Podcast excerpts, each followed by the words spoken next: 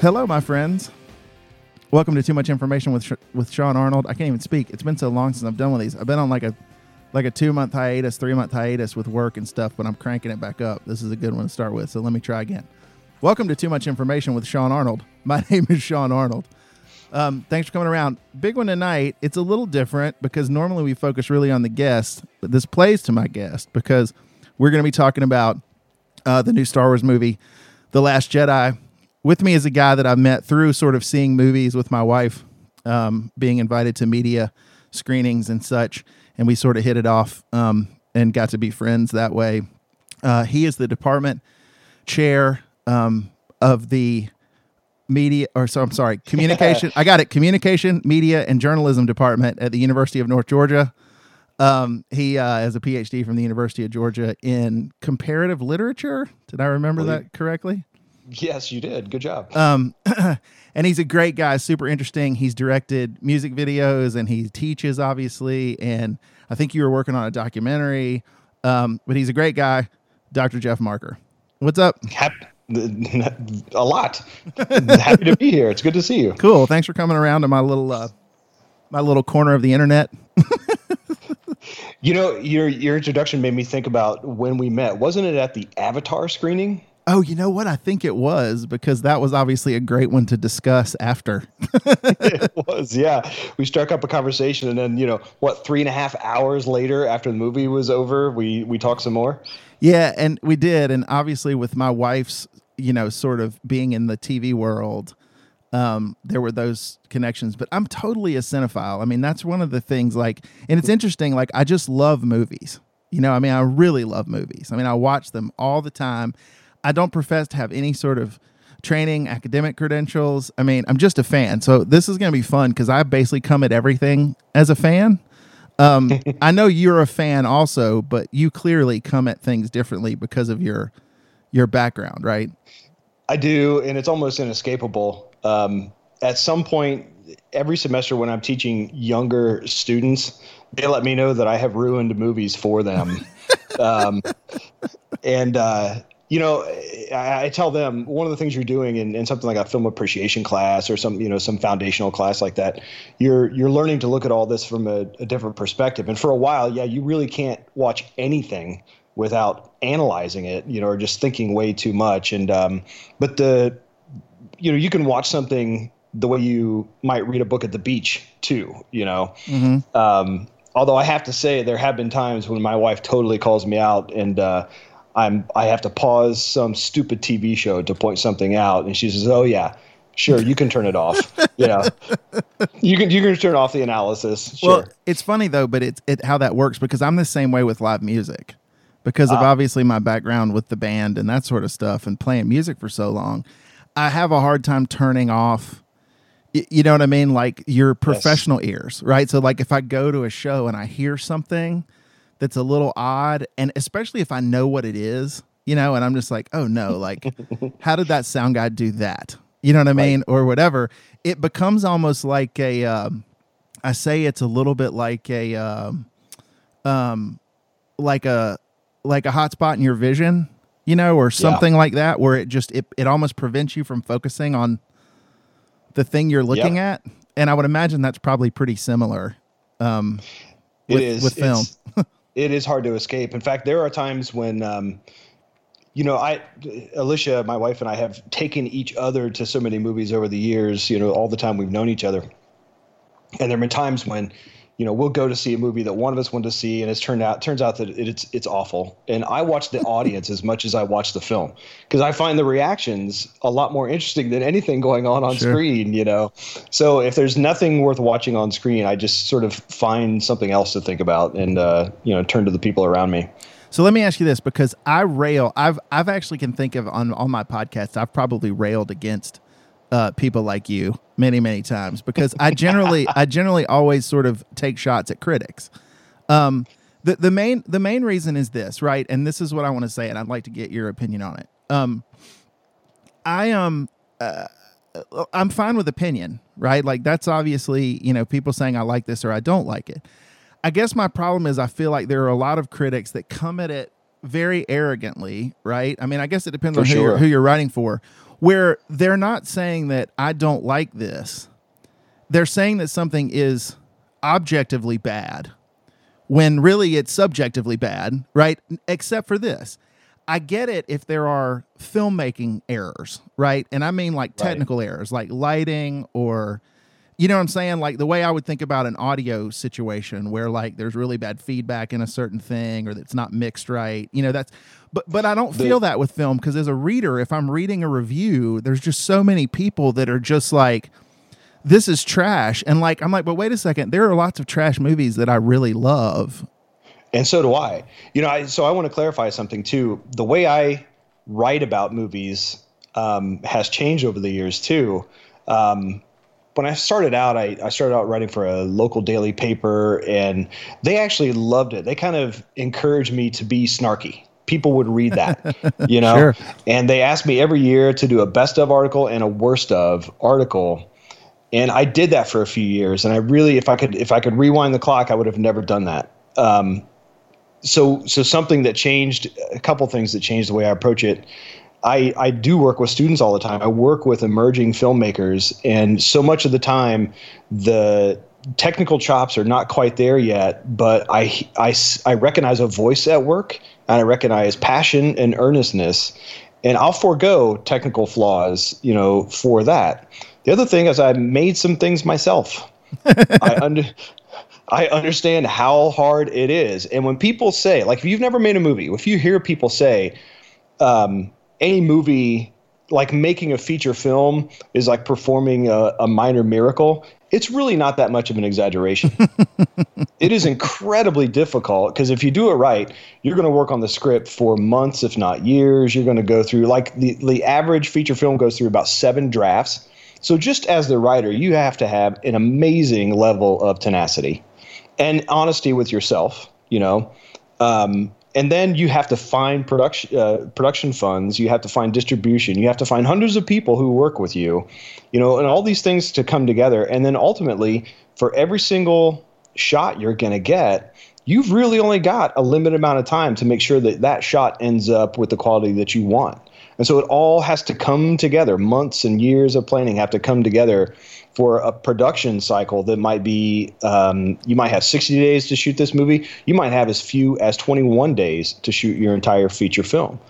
And you may have done all that great planning and pre-production and then just something happens during those 21 to 60 days and so you got to cope with all of that oh and then you have to edit the damn thing you know Uh, so for all these things to come together to make a movie that's even decent it's a huge accomplishment so several years ago i stopped writing worst of articles i don't trash artists you know um, i just kind of have changed my my approach to it but i will say this the, the one thing i kind of have a problem with what you said is you can look at a film and break down its individual elements and recognize what is quality work and what is not. The same way that you can watch a musical performance and say, man, that singer or that guitar player, they're really playing their heart out. It's a good performance. It's too bad the drummer can't, you know, maintain a, a, a steady tempo or, or, Sure. or something like that. You know, so you can break it out and I don't know whether that's subjective or objective, but I guess I guess if you're the critic, if you can look at that and point out those things, like okay, you may like the story, but uh, the acting, you know, is a little bit theatrical, or or the acting is real hit and miss across the cast and things like that. If I review a movie, I'm trying to give people something to think about first of all, um, but then just trying to recognize what what works about this movie and what doesn't. Yeah, and I think It's- I think maybe it's because especially now with like the advent of like Rotten Tomatoes or whatever, which which is is it, it- yeah I know, but it's interesting. But one of the things that I actually like to use it for is I don't care anything about the tomato meter or whatever, but it's ag- but reviews are aggregated there, you know, so it's cool because you can go and actually re- you know what I mean, and like I wouldn't go like Google around a bunch of like the Dallas Observer and the so and so, and you can kind of get to those things in the same place. And I guess it just feels like I guess like in most things, like I happen sometimes to run across reviews and find out where the reviewer is just lazy because like Yeah. I'll, I'll see them like react to a plot point or a story point especially in franchise or canonical type stuff which i don't know if this is where they clearly don't under know the canon you know or they don't hmm. understand where this happened here because of something that happened outside of the sphere of this film, and you don't know that. And I can tell you don't know that because of the way you commented on it. And I think that just pisses me off because I feel like you were just lazy, right? And didn't spend any time, you know, with source material or whatever. And I know that's probably not logistically possible. They just sort of take a plot point and they present it to you, and then you just, it's clearly obvious they haven't spent any time with source material or anything outside of, except for the range of the film. And it's frustrating if you're really into the canon or you understand what's going on and you're like, wait a second. your analysis is Yeah. bad because you're operating on an information deficiency, you know? Yeah. No, and another thing you have to keep in mind as a critic is you got to judge it for the kind of movie it is and for the kind of audience uh, that it's aiming for. I mean, look, we I just this past Saturday submitted. I'm part, I'm a member of the Southeastern Film Critics Association, and so for the past five weeks, I've been watching screeners for all the movies that we should s- consider for awards, and and I assure you, I didn't watch The Darkest Hour in the same way that I watched The Last Jedi. You know, Right. I mean, come on, that's absurd. Or Three Billboards. It's a completely different kind of movie.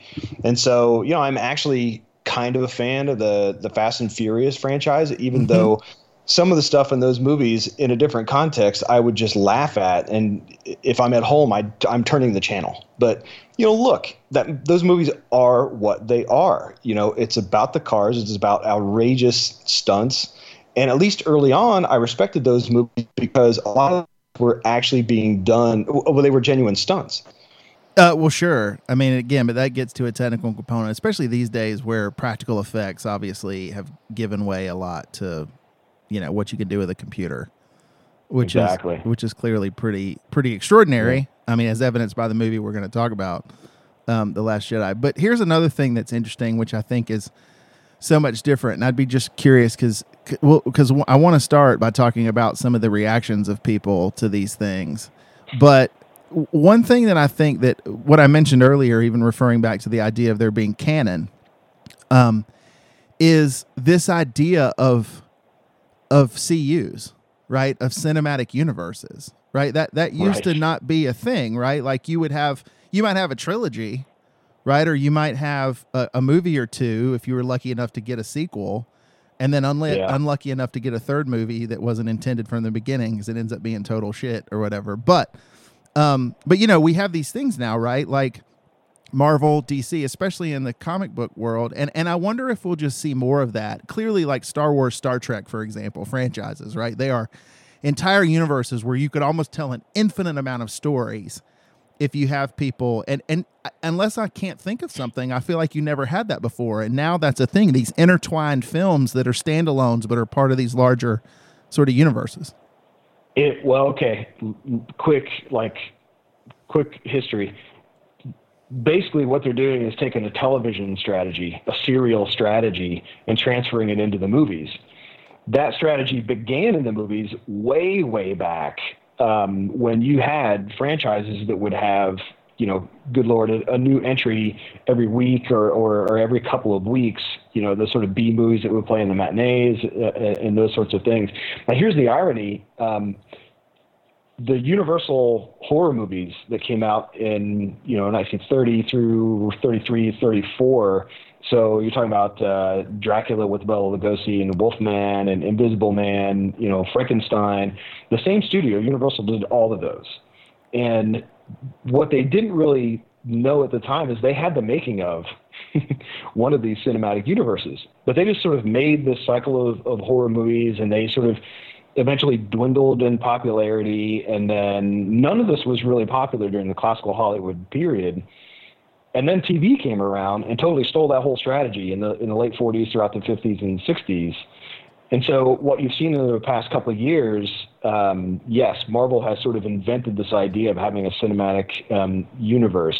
Um, Universal's now trying to create that, and even though they were kind of first to to do something like this at all, it didn't work at all. You know, the Mummy failed, and that was supposed to help sort of launch uh, their own sort of monster cinematic universe or something like that.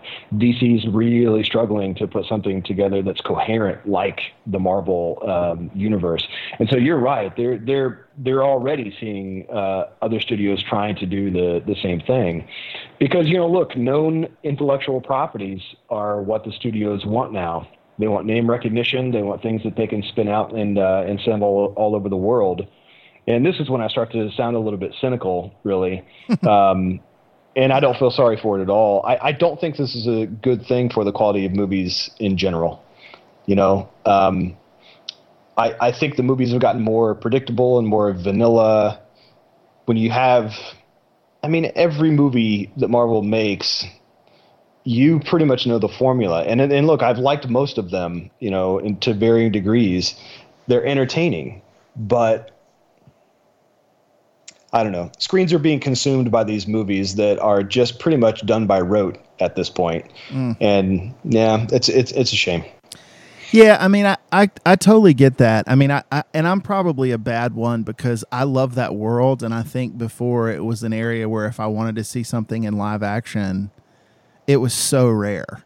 It was so rare, right, for me to be able to get like something I love so much, like comics, because I grew up reading comics there just weren't a lot. So I almost feel like it's milk and honey. You know, I mean, it's like give me any shit you can throw out because it may stop it. if you'll turn the faucet off at some point, and that's fine. But you know, back in the day, it's like I would have to scrounge around for like when Spider Man was on Sesame Street or Electric Company for three minutes. You know what I mean? Yep. Like that was the only time you'd ever get to see him. So, um, and, and, I understand, but I, but again, I think it's it's more, uh, uh, and and I'm sure that fatigue will set in. But for me, it's more about bringing to life things I never thought would be brought to life. And that's the engaging part for me, less so than the story. Even though I feel like there are certain movies where they do amazing justice to the story, like, and again, you may totally disagree, like Civil War, right? Which mm-hmm. I thought, which, you know, the Avengers movie, which I thought was really well done. And, you know, even to a degree, like back to, and this will caveat or pivot into the whole reaction thing, but like, and, and, I don't know the technical reasons why DC, the guys at DC have struggled so much. I'm sure there are probably like actual technical and politics and the the the the uh, the bifurcation of of who owns what and you know that sort of stuff, right. which Marvel has tried to do away with. It's like you know now we've found out that they obviously brought in Spider Man, and you know because they're snapping all this stuff up, you know, and it and and it makes they can maintain a lot greater control. But like Batman versus Superman, like I really enjoyed that movie, and uh, but but like I know Zack Snyder, right? So again, like I, I knew what I was gonna get, and it that's also interesting to me too when people like the CGI with the bursting energy bolts and mass destruction and people complain and I'm like you knew Zack Snyder was going to direct this movie right so like you right. had to assume that was going to happen right like you it's not like you were going to get it's like asking Pollock to paint something for you, and it you know it it looks you know, and you're mad it doesn't look like the Mona Lisa. You know what I'm saying? Right. Like, I but, know, yeah. But um, I just I, you know so, but I just thought that movie got way way more destroyed than I thought it probably should have. Well, all right. So one thing you said in there, I have been kind of wondering. I, I, know that that was reaction for a while when they started making, you know, actually comic they've been making comic book movies now and then for a long time but they're usually they usually weren't given a huge budget um, not the best talent worked on them you know i mean it's really kind of a miracle that that whole christopher reeve phase of superman worked out you know mm-hmm. um, and so you had that and then you know the the spider-man series the tim burton batman movies which only you know a couple of those were good. And so yeah comic fans were just hungry for a lot of this material. And so i totally get that reaction. And i've been kind of wondering like well how long is that reaction going to hold? When when is when are you going to sort of get over the fact that oh we're just so happy that these things are being made and they're being made pretty well and those kinds of things. And so it's it's interesting that you still feel that way. I don't i wonder if everybody does.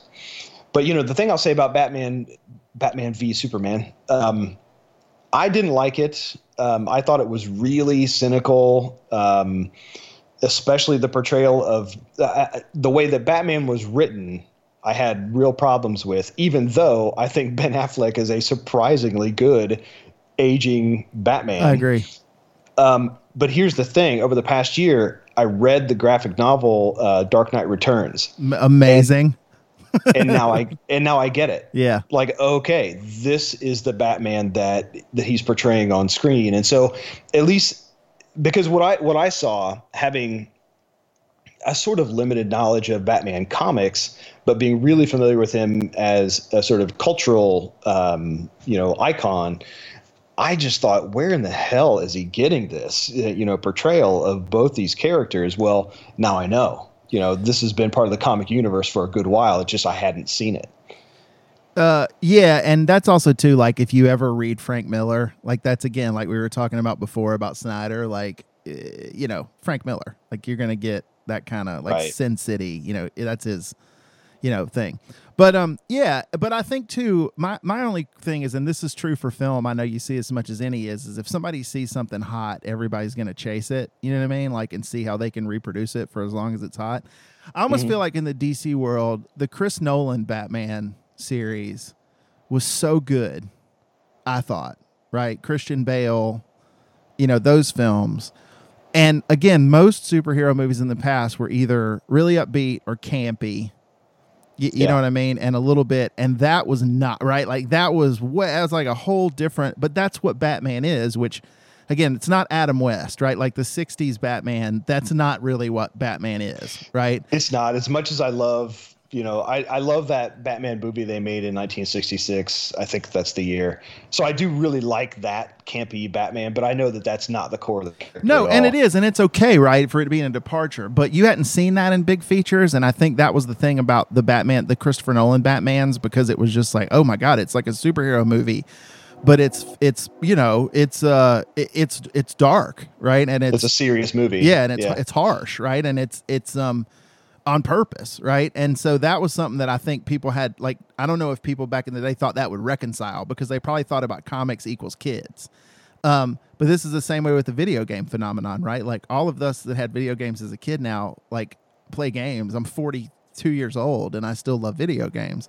And that's a bit anachronistic because most people assume that's kid stuff. Well, the same with comics. Like people my age grew up in a pretty sweet, I mean, the 80s and 90s was a pretty sweet ass time for comics, you know, where you had you know, like the Crisis on Infinite Earths and the Death of Superman, and some of these pretty extraordinary arcs of comic, you know, where they really got you know serious about stuff being a little more harder, right? Right. And now I think that, but but again, I think I feel like maybe some people were like, oh well, the Chris Nolan stuff was so good, we need to try to maintain that sort of super serious thing, and I think that's how you get Man of Steel slash BVS because it's almost like trying Right. too hard to be on the edge when it's kind of not.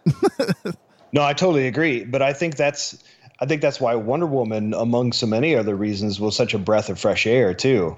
Like it was funny and it was really spirited. But you know, even in you know Batman v Superman, that movie you know had one level of energy or one in one kind of energy, and then every time she showed up, it fundamentally changed.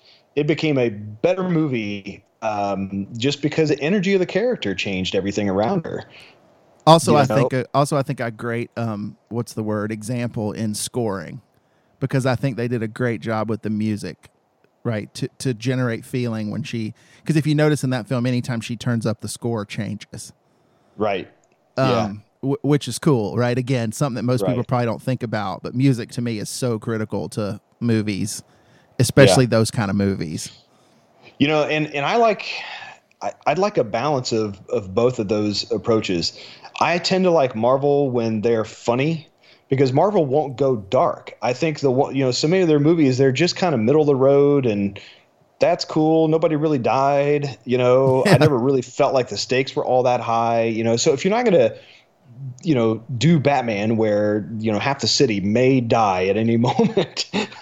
um, and you know, you're not, and, you know, Marvel for a while was just going for let's blow up Earth. You know, that's what's at stake. Well, you, you know damn well you're not going to do that. right. and, s- and so, you know, if you're not going to go darker and get more serious, then just make it funny. And that's why the Guardians of the Galaxy Yep. uh, worked. And that's why Ragnarok worked.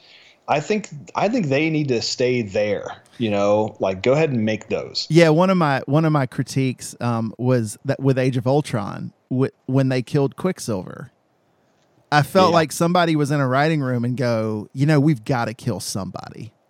Like it's just been too many movies, right? Like someone's got to go. And, And Fox already has their Quicksilver anyway. So you know what I'm saying? Like, so it was just like, but, Oh, but yeah. like from from as far as advancing the story, I felt like his death did very little. Like, I just felt like at the end, it was just like, uh, I mean, I get it. Like he sacrifices himself, and it was, but he'd already turned at that point. Like, right? He and Scarlet Witch had already figured out, right, that they were fighting for the wrong side. And he Yeah. saves Jeremy Renner and the little kid, which is great. But it just didn't feel like it was like a super, you know what I mean, to me. And maybe I'm not seeing it right. That it, like to me, like a death of somebody like that's got to throw the story forward or at least create some kind of. But it didn't even create a lasting effect. Like it's not like the the the the Quicksilver death in future movies had people going, oh no, like it's just like oh Quicksilver's dead. Um, Well, yeah, I, and I agree with you. the The only counter argument to that is it did motivate Scarlet Witch at the end of that movie, and that solidified her becoming part of the team. But you know, look, I think that's a weak argument. no, I, no, I get it. That's fair. But anyways, um, you know, well, you know the the thing I'll say though, because I, you know, I assume we're gonna veer back toward uh, Star Wars soon. yeah, Um, I missed comics growing up. I grew up in the Oh, okay. boondocks, and there, and I just did not have access to them, you know. And so I'm catching up as an adult, um, kind of ironically, and it's mostly because you know I'm I'm raising a, a son, and as he becomes more interested in these things, I'll read them along with him. And uh, so it's totally ironic for me that I am totally caught up on the Black Panther comics, and I cannot freaking wait until that movie I can't comes out. either. I can't either. I read the uh, Christopher Priest's, and I you know I read like one volume of those, and I thought it was, o- eh, it was okay. Uh, but the Ta-Nehisi Coates series that they have going on is so good. a side note, and uh, I'm not getting paid uh, to say this. I wish I was. But um, are you familiar with the Marvel Ultimate? Um, it's their service where you can. I want to say it's like eight or ten dollars a month, and you basically have access to their entire back catalog. No, So if you go to marvel.com, um, they have a subscription service. Um, and obviously you have to read them digitally. You know, it doesn't give you physical copies, but it's like 10 bucks and it literally has everything, just about everything they've ever produced. Um, ava- Wow. available on, you know, so yeah, you can watch, you can read entire runs, you can do, um, it's pretty extraordinary and it's, and you can cut it off at any time. So it's not like you're committing to some major, you know, thing, but it's such a nominal amount of money. I have it. And so if I just decide I want to go backwards and just, you know, pick up a random character and writer, you know, series or arc, you can just go back and just bang, bang, bang, just read them. So check it I tell you out. that's great because so many of these, and this is really intimidating for me. You know, um, a, a guy who isn't hasn't read you know very deeply. It, there is so much. You oh, know, tons. there it's difficult to know what what to pick up. You know, we go to Second and Charles on a pretty uh, regular basis, and I love that place. You never know what exactly they're going to have, um, but you know, I go through the shelves and and I, I probably would pick up a lot more if I just knew what exactly I was getting into. Um, but it's just hard to know. Yeah, well, sure, and and also too. I mean, that's sort of the weird thing about comics is that there's been so many, almost universe within the universe. You know, where they've you know written arcs that actually are out of canon technically, or it's just a totally separate. You know, like the New Fifty Two, or you know whatever. So you know you can even get into a series where like they're dead. Well, they're dead over here, but they're not dead over here. So it just depends on, you know, it just depends on what what world you're in, which is cool. So I think the trick is is Sure. just sort of understanding like which, you know, if you're gonna jump in, like what writers are on it, how long did the run last, what you know, what's the deal with it. So that tends to help. Yeah. So anyway, th- there's just there's so much info, you know, in the past, you know, and it's broken up, and there's a lot of great stories. I actually think that's why this is great fodder for film. And to your part, to your point earlier, I think the filmmakers, it's incumbent upon the filmmakers to try to not make them so formulaic. Mm. But the thing about comics is, is it's it's an unbelievable storytelling, and that's why they've lived through the ages because the people that write these comics generally have you know tell great stories. So you know, I think there's a lot of content to be mined there. It just has to be produced sort of faithfully and creatively, right? Yeah, and what I figured out is for the longest time, because of the movies that tended to be made based on comics, I fi- I assumed um, many of the stories didn't hold up logically, um, and I and I assumed all the dialogue in comics was bad. you know what I mean? Sure. And so, um, so I've had kind of had to figure out that um, you know just like anything else, there's really well done comics and there's a lot of really bad, uh, badly done comics too. Um, but when it works, you know, it's it's an amazing, and you know, to just to bring this back around to Zack Snyder for a moment too, I find it really interesting in these instances when the comics are very very difficult to translate onto film, and so now that I've read The Watchmen Mm. you know, I, when that movie came out, I kind of defended it a little bit. You know, so many people that hated it and everything, and I really didn't think it was that bad. I thought it was really interesting. In fact, um, just the ultimate point that they make in the in the uh, the climax of the film. You know, um, but now that I've read the whole Watchmen, Yeah. you know, so much is left out, and I'm not sure how I would adapt some of that material. Yeah, having read The Watchmen before that, even even when they announced the movie, I was like, oh man, that's going to be really hard. Yeah. Yeah. I mean some of the stuff just work there those those uh those two media comic books and film you know in so many ways comic books are almost like storyboards that you can just make a film off of. Um but in the hands of other people it becomes a distinctly different medium. Some things work in in the the comic medium and they simply wouldn't if those pictures were were moving or you had to make it for a theatrical audience And I think storyboards for film, I mean, I would imagine the storyboarders are thinking in the ti context of what can we do and it will look and feel right. And comics are not. It's just that if we can draw it, it, right? If you can draw it, it's okay. All you got to do is be able to draw it.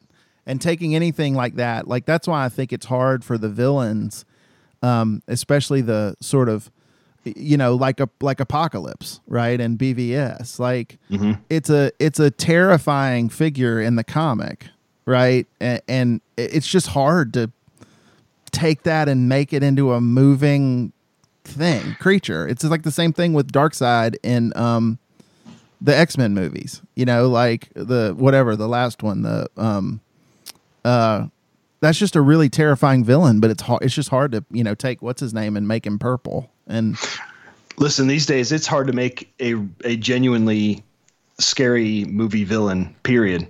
there, there's very little we have not seen at this point. Yeah. You know, um, well, weren't you telling have- me that in your class, your kids that you're teaching now didn't think Jaws was scary? they thought it was kind of boring. Oh. They had trouble sticking with it. I know Isn't that movie terrified. I mean, you know, but I guess it again. What have we seen? Right? What are you? What have you desensitized to? And that level of practical effect back then was pretty Yep. cutting edge. Well, and I listen, I love my students, I still love what I do and, and everything, but it there's no getting around it. You know, I, I 10 years ago, I could count on I could toss out a movie title, um, and it didn't even necessarily have to be really recent. I could toss out that movie uh, title, and the majority of the room had seen it. Or if it was a classic movie, a fair number of them haven't seen it, and we could just sort of use it as discussion fodder for a few minutes. And that has been less and less true every year that I've taught Wow.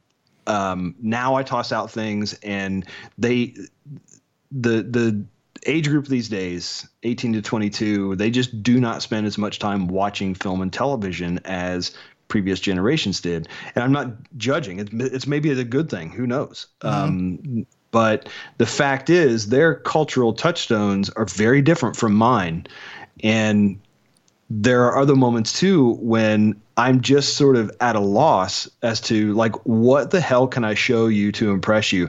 So I had a uh, a film appreciation class watch The Godfather, and Oh, they no. for the most they for the most part didn't care. Oh, that makes my heart hurt. Oh, did yours? yeah, I mean, but then you know there are other times when um like they they really were impressed by Children of Men. Oh, and I- yeah. and that and that was one that I assigned thinking, God, they're gonna hate this. You know, there there's no way they're they're gonna hang in there. But no, they were riveted.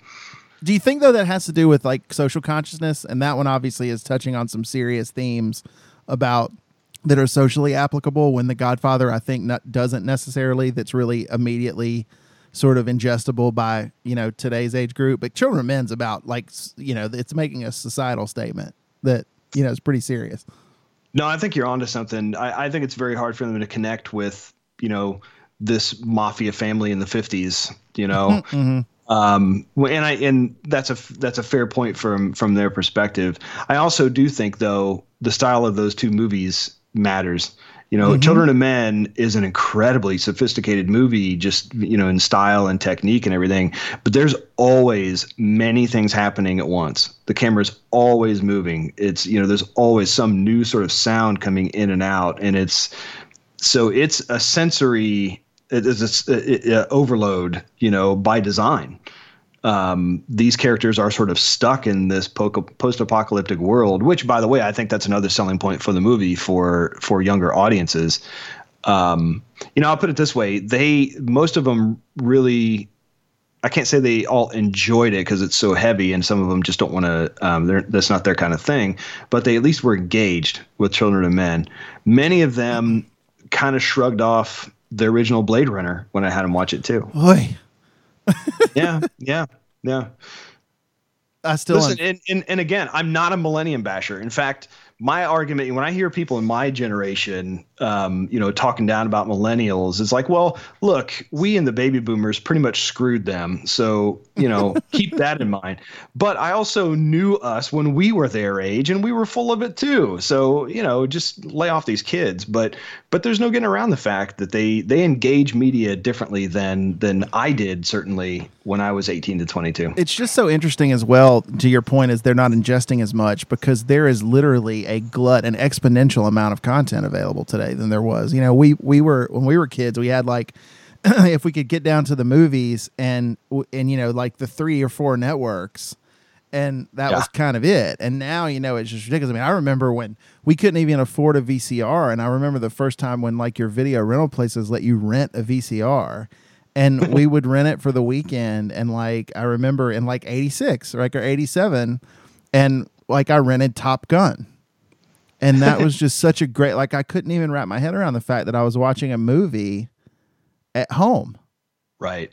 That didn't have yeah. commercials and all the swear words edited out, you know, right. or whatever. Like, you know, it's just like it was so epic. And that's just now it's like with the internet, like that's all bets are off. Right? Like you right. can get everything at any time, you know? But see, but see, you know, the college generation they they're consuming media plenty they're just not consuming theatrical films and television nearly as much they're on youtube and they're playing games and and engaging different kinds of of media all the time well and that's the thing too is that what's great as a video gamer i mean honestly like what people don't understand you know and, and especially people that are older like my parents or my mom um uh, or her generation and even my wife who was not a video gamer and she's a little bit older than i am but um uh, is video games now are storytelling, right? Like before, it was just like, oh, you know, just blow up the asteroids.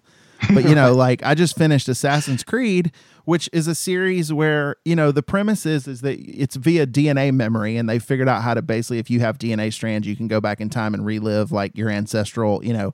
And the idea is there's a society of assassins that have impacted history all throughout, and it's in these certain time periods. And the most recent one is set in in um in Egypt, right? Like Cleopatra, that time period. And you're actually interacting with people and moving through a arc and and right. actually in, and actually in participating in things that we know are historically accurate, you know what I mean, like Ptolemy's assassination or whatever. And you know, it's fascinating. I mean, so it's almost participatory storytelling. Right. Right. Right. Yeah, my son and I have had this uh, this kind of conversation, you know, plenty of times.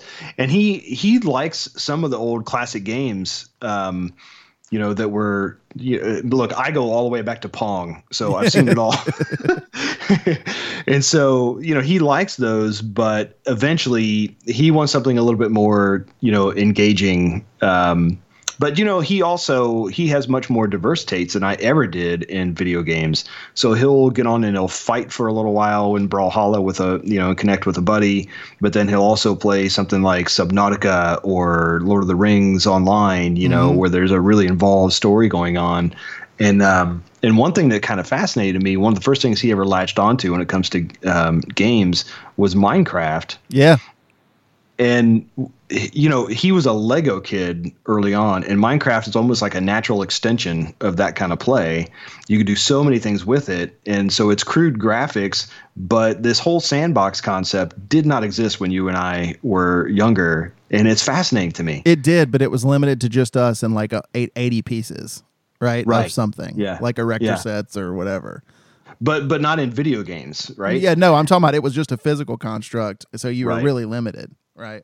And one thing I find, uh, it seems like this was one of those things where like, okay, this is where we're going, um, and it's a simple thing. But the was it Mario Maker, where you can, yeah, you so you can create Mario levels, and you're just in the middle of them. You can you can sort of stop, edit it, and everything like that.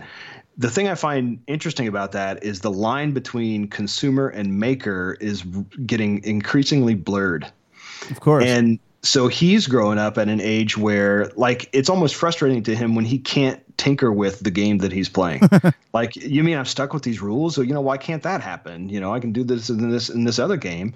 And I get it. You know, it's um that's that's a that's a new concept for my generation, but it's something that is almost sort of a given for uh, for his generation. Well, I mean, and also, I mean, it's a brilliant model, but user generated content is a um is a is a big you know is such a big thing, right? There's a game called Trials Fusion, which is like a physics based um, motorbike game, right? And you sort of have to get it's linear, it's almost platformer esque, you know. It's it's they they've made the graphics look really sweet, but the idea is basically you have a bike and it's got certain limited traits like power and you know braking and all that sort of stuff, and you have to get from one end of the you know from the start to the finish. Um, and it's fun and it's hard and all that, but they have this thing now where people can build their own. It's got entire level building systems. So then once you're done with what the game gives you, they rank them and people like them. And I can just go play some random bike course that somebody built in Zimbabwe, you know, or whatever, wherever, right? And run through that and, you know, all that thing. And you can score it. And based on how you score it, you know, one's rise to the top.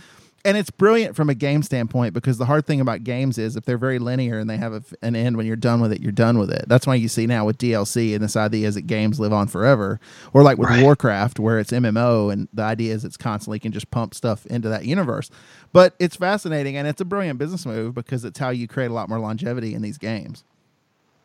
Yeah, and it, it makes me. Um, I mean, I, and I don't pretend to play all these games, you know, much really, or to even fully understand it.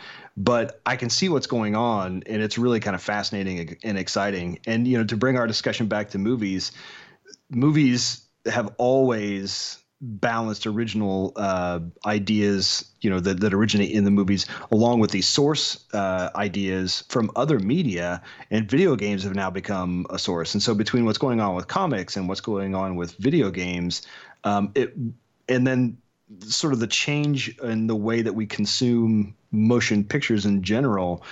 I can't. I've I've stopped trying to predict where exactly we're going to be in ten to twenty years when it comes to the motion picture industry. I'm not sure what it's going to look like, but it's probably not going to look like a traditional two-dimensional theatrical screen. Well, I'm actually just waiting for it. It's going to be really interesting because I think again, like there's a corporate master that has to do with all this, and and I'm sure we probably see it to a degree anyway.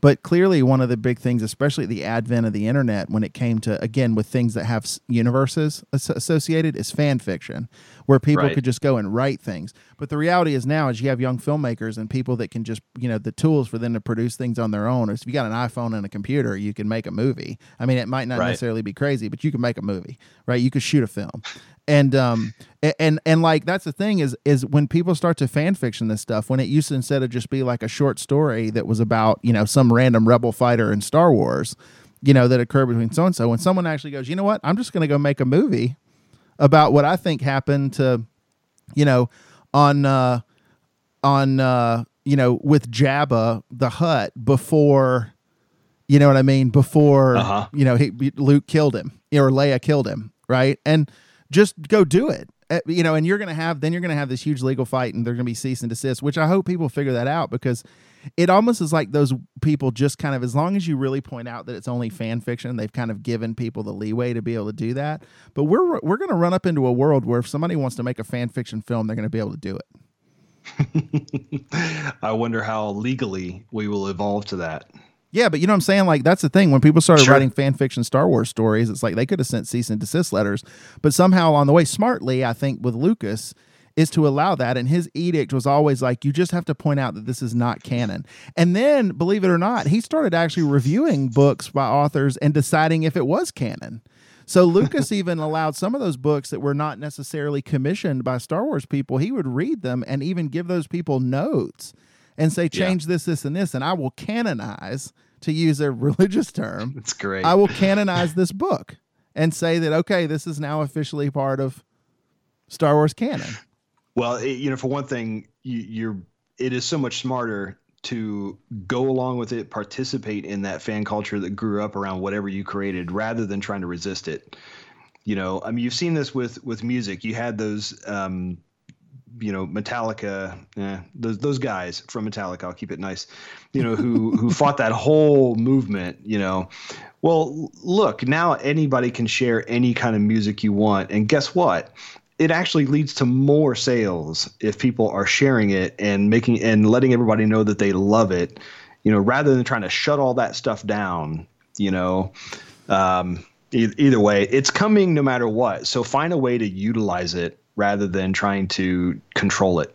Yeah sometimes. We can have a separate conversation about that. I think maybe because i came from that world where your product is your song and people just steal it that there's a little bit it's harder to stomach when you're the creator.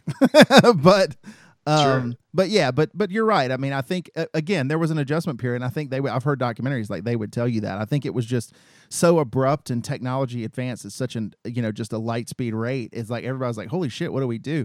It's reflected really greatly in the Defiant Ones, which is the documentary about Dr. Dre and Jimmy Iovine, where when he realized that was going on, he's like, we're dead. If we don't figure out how to deal with this, the industry is dead right? As we yeah. know it, right? We have to figure out how to, you know what I mean? Like work with what's sure. going on and, and whatever, because like, you know, press CDs or that's it. That's over, right? Like those things will eventually just go away. And they have. Right. And he's still a billionaire. So they figured it out. But anyways, so look, good talk. So I've sort of made a decision because we had this great conversation and now I want to have you on again and we can explore more of this stuff. So what I'm going to do is, is I'm going to, I'm going to episode these guys and, um, we'll go ahead and exit here, and then I'm gonna we'll pick it back up um, in, in, a separate episode if you're listening now, and I'll make sure I do it in the description so people that just want the Jedi talk um, can find it. But thanks, this was awesome.